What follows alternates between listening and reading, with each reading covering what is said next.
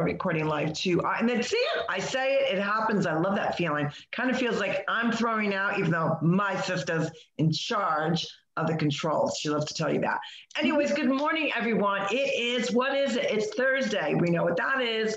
Two Sisters, that is Trending Thursday. Good morning, everyone. This is Carol Sue, AKA Naughty Boss, Lady Canna, live from a kind of a gloomy, little chilly because I've got a sweatshirt on, Vero Beach with two sisters. And hey, good morning, everyone. Oopsie. I know. My name is Janice, aka Wellness Diva 3.0. I might have to de- demote myself with that though. I'm kind of deciding. I don't I don't know how I feel about that. But anyhow, it is trending it. Thursday and I want to tell everyone about our guest today. She really is an amazing busy mom. Her name is Adrienne Delgado. She is a registered licensed dietitian about 20 years or more in outpatient nutrition care. And she is also the author of her first book, Nourish, Eat, Repeat A Busy Woman's Guide to a Healthier Mind, Body, and Life. And there's so much more I could say, but I would just take up the whole podcast and who wants to listen to me, blah, blah, blah. Without further ado, Adrienne, good morning and welcome to the Two Sisters podcast. Good morning. Thank you so much for having me. I'm excited to be here. Oh, wonderful.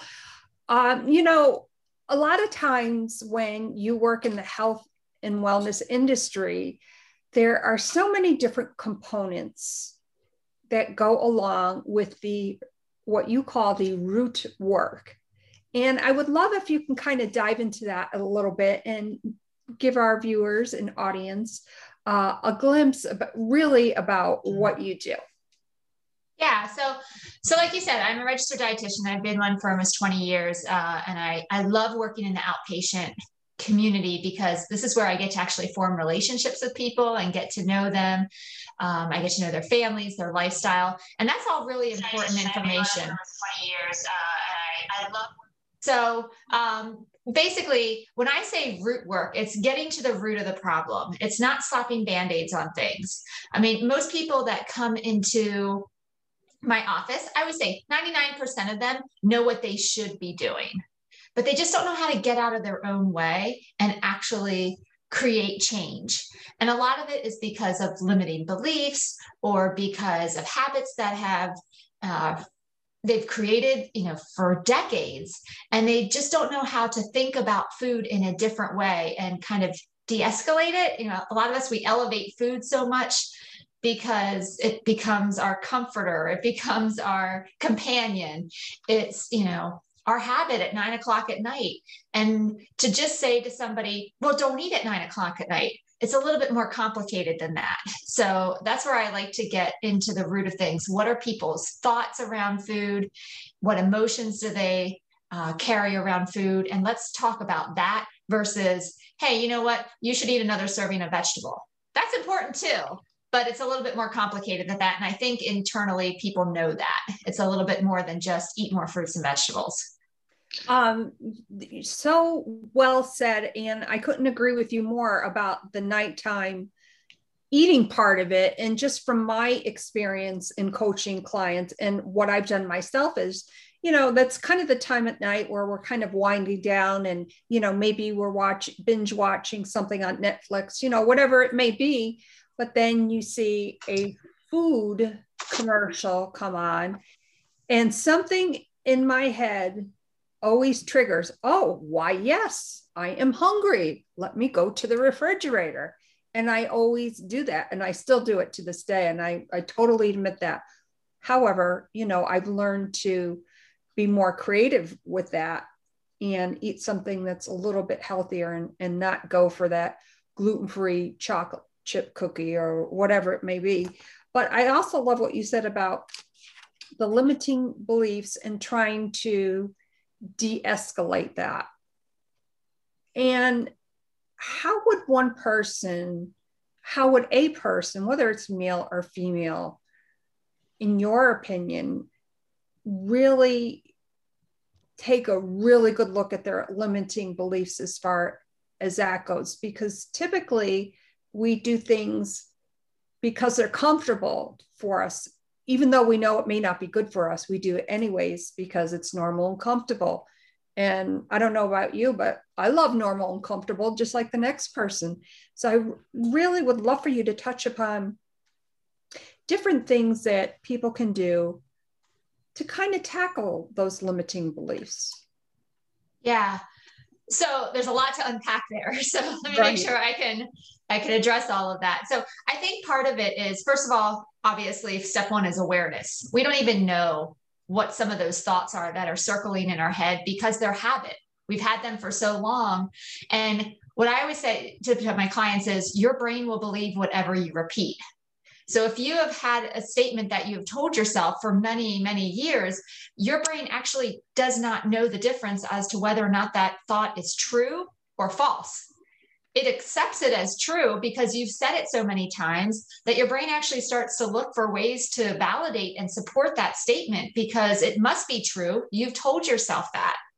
So part of it is first, I think the first step is you know figuring out what are those thoughts that are circling in your head that you think in a fraction of a second right? It's not something you you sit and you oh should i shouldn't i should like you're making split second decisions and there's thoughts that are coming into your head because like you said our brain likes comfortable our brain likes routine our brain likes structure it likes habits it likes putting things into nice patterns and making connections. And so part of this is exactly what you said we like comfortable it's being okay with not being comfortable I think that's a great first step and so what that means is journaling for me, I, I don't like journaling like half a cup of this and a cup of that. I don't like journaling that kind of stuff. It's too tedious. Um, I know for me personally, I'm not going to do it long term. So I like to create habits that I can see myself doing five years from now, not just short term habits. But for me, journaling is really important because it brings awareness to what habits we have.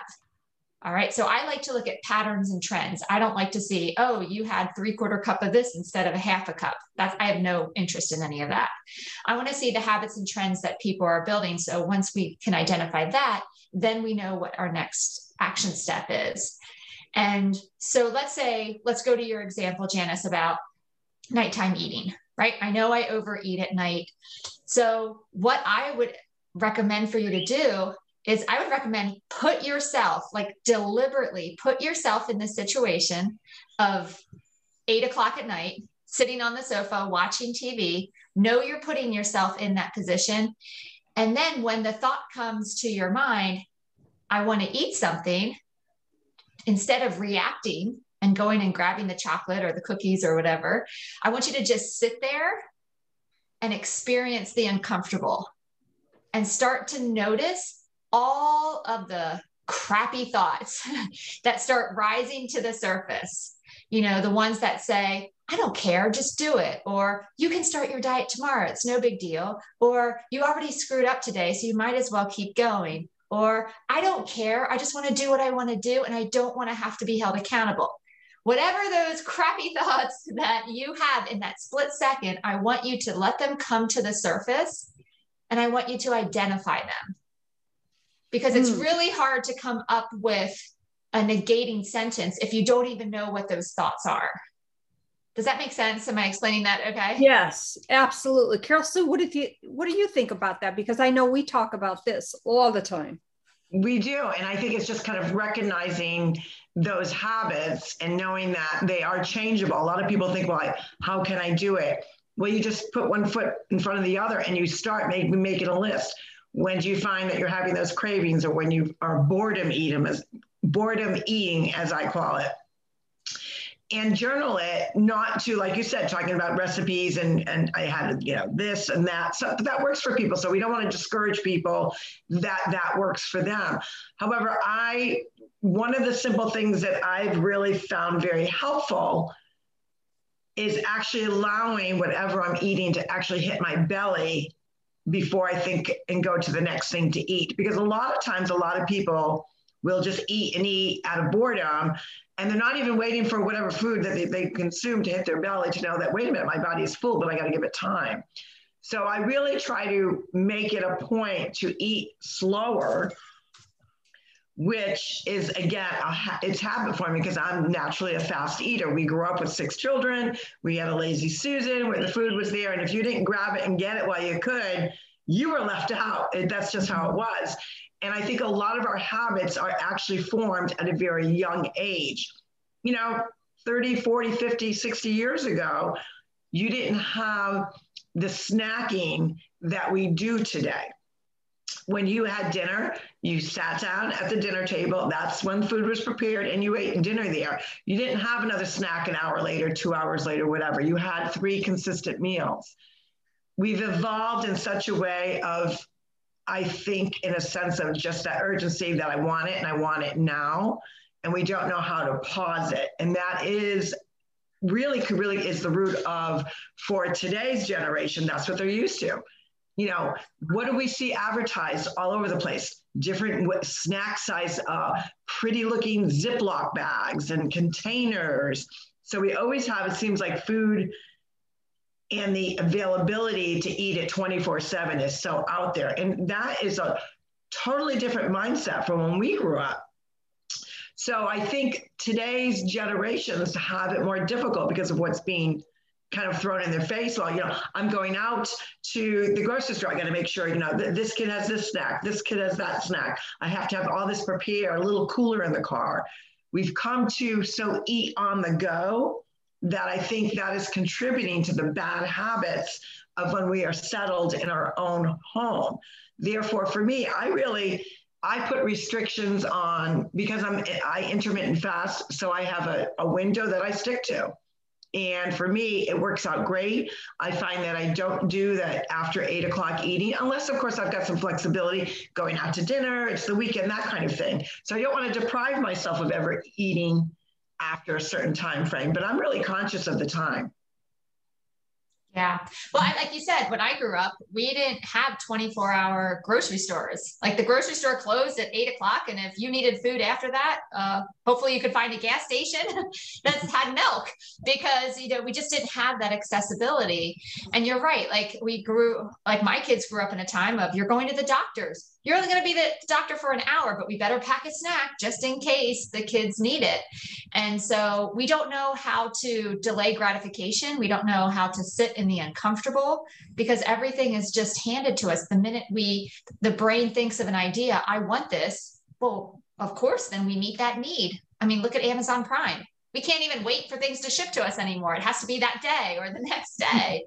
So it's really hard then to make that switch over Exactly. And what do you think about too is I always, you know, because we grew up with designated dinner times. Usually it was five o'clock, you know, dinner. So we'll work with the dinner.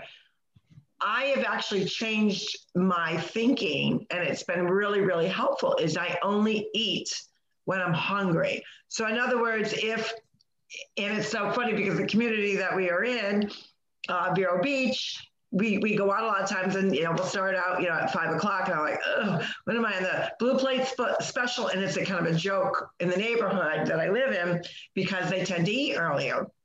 Not that they're old fogies or anything like that. It's just ju- just the way that the neighborhood is. And we we do go out to eat with a lot of our friends here. And I've really kind of developed that if I know that I'm going to do that early dinner hour that I don't necessarily prepare, I will make sure that I do my nutritional, my vitamins, my supplements later to kind of carry me over because I truly want to enjoy the meal, but I don't want to go out and then say, oh, I'm not, I'm not really hungry. I think part of people are, you know, when you have that plate of food, I always try to take less because what frequently happens, the other kind of scenario that Americans, especially in America, we have a large abundant, everything is supersized, everything is big, everything is large, depending on the restaurant that you go to or the fast food joint, which I'm not a big fan of that. Everything is supersized. So what I have found that really works is to make sure that when I am eating, that I'm truly hungry, that you know my stomach's growling and I'm I'm famished. I want to eat. But I also am very mindful of, hey, I'm not so hungry. So guess what? I'll only eat a third of this and I'm going to box the rest, or even at home. I always, you know, being Italian, we we cook. We, it's difficult to cook for two people, but we start out very small, And then, you know what? If you're still hungry, go back for seconds. So I think America as a whole, we just tend to like, oh, we got to eat, we can't waste. Well, the way to get around the waste part of it is just take less. And then also a good tool to make sure that you're actually eating when you're actually hungry. Oh, absolutely. So I like to share with my clients. So if you've ever seen the the my plate model before, so a quarter of your plate starch, a quarter of your plate protein, half your plate vegetables. But this is the part that we don't necessarily teach. We we tell people how to set up their plate, but then we assume that because our plate is set up correctly, that must mean that is the volume that we should eat. And that's not necessarily true. And I say, your head doesn't get to make the decision whether or not you're full. The only part of your body that gets to make that decision is your stomach because it is the vessel that holds the food. and so we look at a plate as almost like a challenge. Well, if this is what you put in front of me, then this must be what I'm supposed to eat. And like you said, in the land of supersize, where we want to see value for our dollar, um, if we have larger plates, then we assume that I'm supposed to eat all this because the person who served it knows better. And we we don't let our stomach decide the volume. I give this example. I was doing a workout the other day. It's a workout I've done many times before and that I've completed no problem. That particular day, the workout was hard. I had to use modifications right? Other days, the workout's too easy and I have to increase my weights. I don't know that going in until I actually start doing the work. Mm-hmm. Some days the workout's perfect for my my muscles, some days it's too easy, some days it's too hard. But I want people to think about that with their food. You go into a plate, it doesn't mean that the plate has to be finished. You don't know that until you actually start eating and you listen to the signals of your body. Some days I that plate that will be perfect. Yep. Some days it'll be not enough. Some days it'll be too much. But we don't get to overthink it. We just get to honor our body signals. And I think that's what trips people up. How do we identify those signals? But then more importantly, how do we honor our body? Absolutely. And I think tools, you know, uh, you know, where most people are visual. So for me, if I truly know that okay you know I'm, I'm having friends over or you know just the family eating but i'm not super hungry. I really adjust my I, I, I don't adjust my plate size and volume. I actually physically adjust the plate. So for some dinner i'm actually using a lunch plate.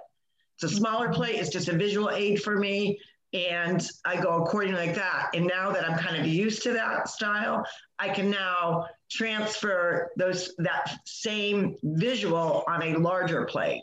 It takes a while to, to get used to, but I really mm-hmm. found that again, it was a physical tool that would help guide me into knowing, you know, the the portions that you're actually talking about. So I, I love all these good tools and then really just kind of identifying and know that you have to pivot. Each day can be a pivot as to how you're going to approach that, just like with, with fitness. What do you think, Jan? Oh, absolutely. And, you know, this morning when I got home from kickboxing, normally I I typically will intermittent fast. It's just what my body's used to, and, and I eat when I'm hungry. But all of a sudden, I'm like, oh my God, I am so, like, I was ravenous. I had to eat something right then and there. Whereas other days, it doesn't even faze me. But I always try to, you know, obviously water, you know, if I'm like, oh, you know, am I eating because I'm ravenous and I need to eat, or am I eating just because I want that? And most of the time it's because I want something. So I try to have a glass of water and I'll put like a little bit of cranberry juice in it just to give it a little bit more flavor. And usually I'm fine, but you know, you have to do what works for you, but be mindful of it at the same time. So, back in 2019, um, I'd like to touch upon your book, of course, Nourish, Eat, repeat. And I know that you love gardening and you're a farm to table type of gardener. And we would love to hear more about that. Yeah. So we live um, on a uh, it's, it's, like more of a farmette, if you want to call it that. It's a four acre farm. We have chickens. That's the extent of our animals.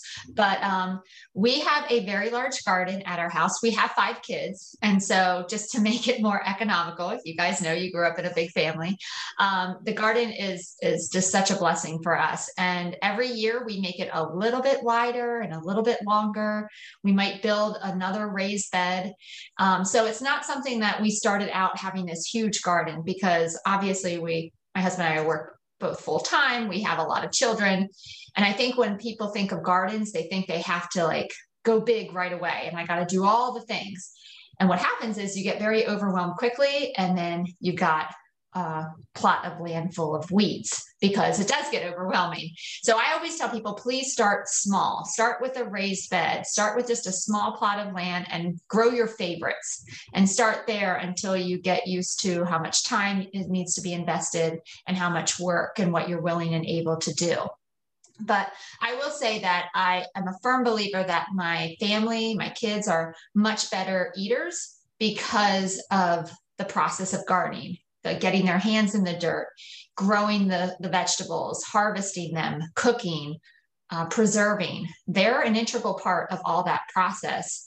And um, yeah, we love it. And our grocery bill is ridiculously lower over the spring, summer, and fall than it was this winter because um, just being able to eat literally right out of the garden.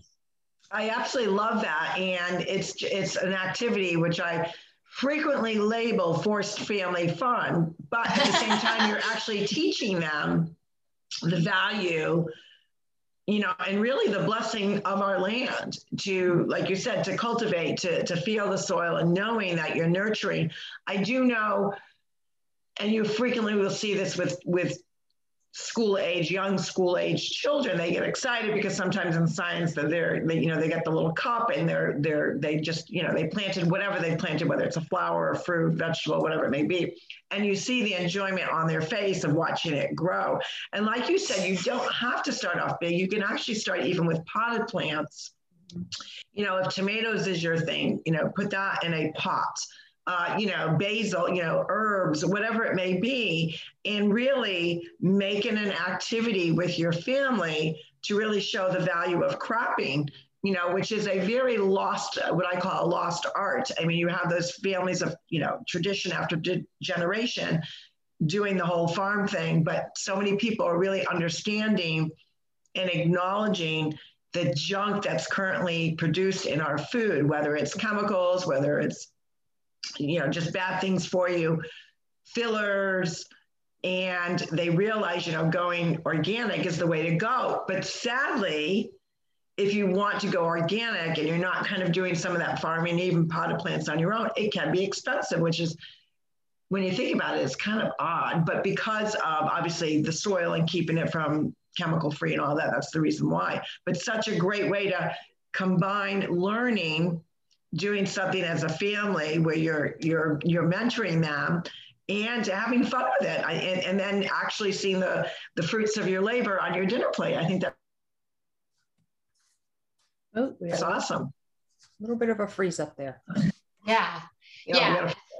well and that's the whole point of the book. The book is like specifically in the subtitle it's like a busy mom's guide because i wanted people like the book is about all nutrition, but I wanted people to realize like, okay, I don't have to do all the things, but I can do one small step. And, you know, here's a very practical guide to how to incorporate nutrition into our busy family's lifestyle. And so, little things that I hear or I read or I see on Pinterest, all those things that I feel like I should be doing, how do I actually turn that in, into the execution part? How do I give me the small steps, give me the small wins that I can feel really good about um, and pass on to my family? And, you know, like you said earlier, so many of our habits are created in our youth. Mm-hmm. And a lot of times we we just assume, well, they're kids; they can eat that extra sugar, they can have that extra candy, and um, because their metabolisms are so fast, they're going to burn it off. And I'm like, but it's a little bit deeper than that it's you're setting them up for habits that they're going to take with them into adulthood. And then they're going to become adults and their metabolisms aren't going to be so fast. And then they're going to come to me because i don't know why i can't stop eating candy all the time. So it's really setting the foundation at a young age because it's what's going to carry them through. And, you know, I love being able to see the whole process from teaching people, but then also actually showing them the cooking part, the what to look for when you're at the grocery store, how to plant something and and bring it into your home and, and eat it. So it's kind of making the whole nutrition part full circle. Oh, I love that. Absolutely love that idea. And like you said, it's just, you know, we don't realize the importance and the oppression that we have because a lot of times, you know, those new parents, they start off obviously at the very beginning, and a lot of people doing the purees, they're doing the, the, the different types of feeding, led feeding for the for the children, and somehow when they after they've kind of gotten to that toddler stage, and when the toddler's recognizing, hmm, there's more in the world outside besides peas and carrots, and they just kind of naturally get into that habit, and it's an ongoing process to really nurture and let them understand the value of nutrition and that our gut is really our second brain and how important our gut is. I love that. Yeah, absolutely. So, um, yeah, we're just we're firm believers of of teaching them young, uh, cultivating those easy things. So it's not.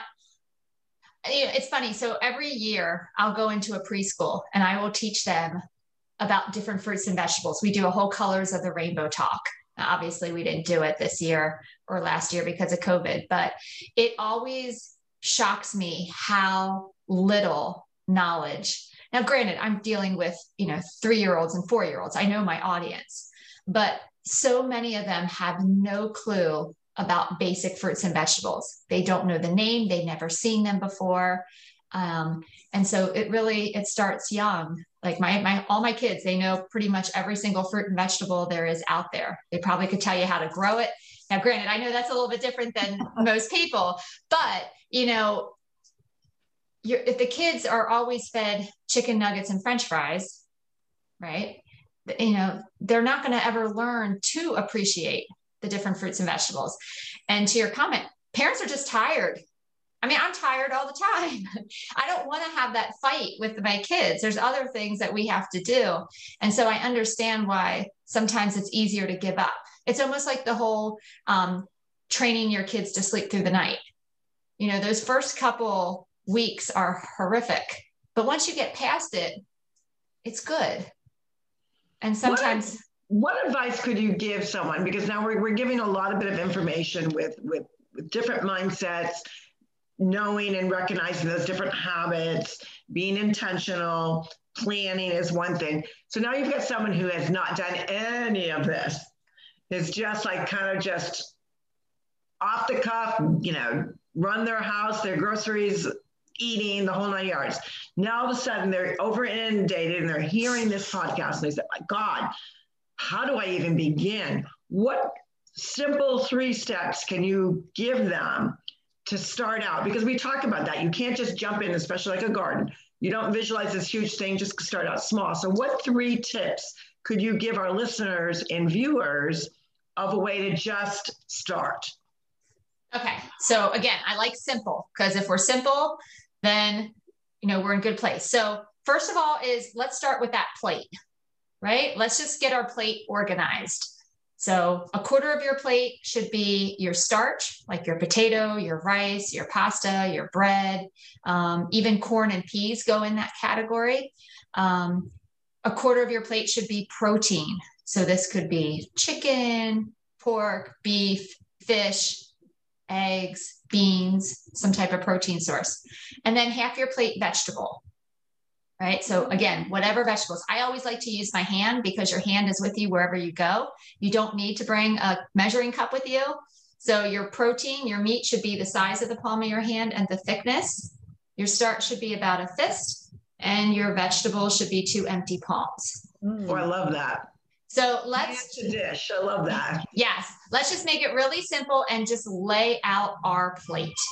Okay, we can decide again, our stomach gets to decide how much of that to eat, but at least we're putting things on our plate in a right in a better way. For me personally, I always make two vegetables with dinner because that way if one of my kids doesn't like the vegetable I prepared, choose the other one. right? right? Um, plus, if we have a lot of color on our plate, it's emotionally more stimulating. Right. So that's step one. Let, us just even get our plate set up a little bit differently. Um, step two, I would say, is start to identify what are your hunger signals, right? Jenny talked earlier about, um, I think I'm hungry, I'm not sure. And so part of it is getting very, very clear on what are your hunger signals? How does your body communicate physical hunger to you? That way, if you're ever in one of those moments of, I don't know, I think I'm hungry, should I eat? I'm not sure. If you know what to look for, then the answer is very easy to, to come to. Right. But if you don't even know what you're looking for, like I would say 90% of people that come into my office, they just assume that a growling stomach is the way their body communicates hunger. Oh.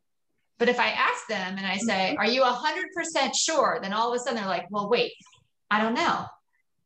I don't know if I've ever let myself get hungry. I've always been so scared of hunger. That's a great point. So, how does your body communicate hunger to you? How do you figure that out? You actually delay a meal right? We don't have to make this complicated. Delay a meal for a half an hour and check in. Do like a scan, pretend you're a scanner and start at the top and work your way down and start to notice any sensations in your body. And that's how you'll learn what hunger signals are to you. They're different for everybody. People right. get one or a combination. Usually, the later, or the, I should say, the longer you wait, the more intense those signals become. So that your early, true. Your early cues may be different than your late cues, and it's important to know what they are. Right. And so, and then the third tip I would say just to get started is well, this is actually kind of a fun tip. All right. So I would say if you walk into the kitchen and you don't know what you want, that is always thirst, not hunger. How many times have you opened up the refrigerator door and you're like, what do I want? What do I want? And then you eat something and you're like, no, that wasn't it. what do I want? Guilty. Right? And that right there, that is never hunger, that is thirst. All right. Love and that. so your body, your thirst mechanism is a lot weaker. And so we often mistake the two. So the actually the more hydrated you are, the easier it is to discern hunger from thirst. So making that sure you drink enough water throughout the day. I always say aim for half your body weight in ounces. So yeah, we often talk about that. When we also say that is again, that also depends on certain people cannot do that. So we want to make sure right. That you check with your physician your medical group, your nutritionalist, because there are some people that cannot drink half their body weight in water. So we want to be clear on that. These are all such great, great tips. Mm-hmm. I absolutely love the the last one because I'm I'm pretty good about that. I kind of I, I can say that I probably caught myself twice this week. Now that you mention it, opening up and hmm. But the good thing is I shut the I did shut the refrigerator and I went for a seltzer or water. So obviously I'm kind of already in tune to that and I don't even know it. How cool is that? But we love the fact that you brought so much. We'd love to do a follow up with you, and you're adding so much value. How would our viewers, listeners get a hold of you? So a few ways. Um, probably easiest way is like Instagram, Facebook. I think a lot of people are on the social media. So our handle is at Body Metrics Health. Uh, that is the company that I work for. Um, and then as well, I have a my own podcast as well called Nourish, Eat, Repeat. It's after the book, and so feel free to come and listen to some more information about nutrition and mindset and all the above. Oh, we love that. Thank you so much. And we've given uh, so much great information, so many great golden nuggets for all of you. And I love it because that would be a great, that's what should be trend setting some healthy eating and really understanding and listening to our body, knowing when we're hungry and knowing when we're thirsty is two big keys going into a weekend. So, with that, it's trending. You be the trendsetter. You show gosh, how you can like be the leader in that. And if it starts out with just being the leader and the trendsetter in your own family and showing them how to eat a little bit healthier, start with the plate. We gave you three, three great, great tips. With that, this is Carol Sue, aka Naughty Boss, live from again. It's still a little gloomy. Usually the sun's starting to pop out, and I see it's a little brighter.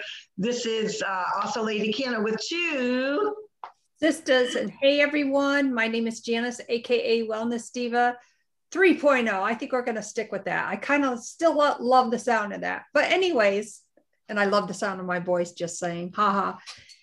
You know, Adrian, I want to thank you so much on behalf of Two Sisters. It was great having you on. We can't wait to do the follow up podcast. Everyone, I will make sure that um, that Adrian's information is below this live video, and we'll get that posted on there today. You be the trendsetter. Have a great Thursday, everyone, and we will see you tomorrow for Fantabulous Friday. Have a great day, everyone. Bye bye.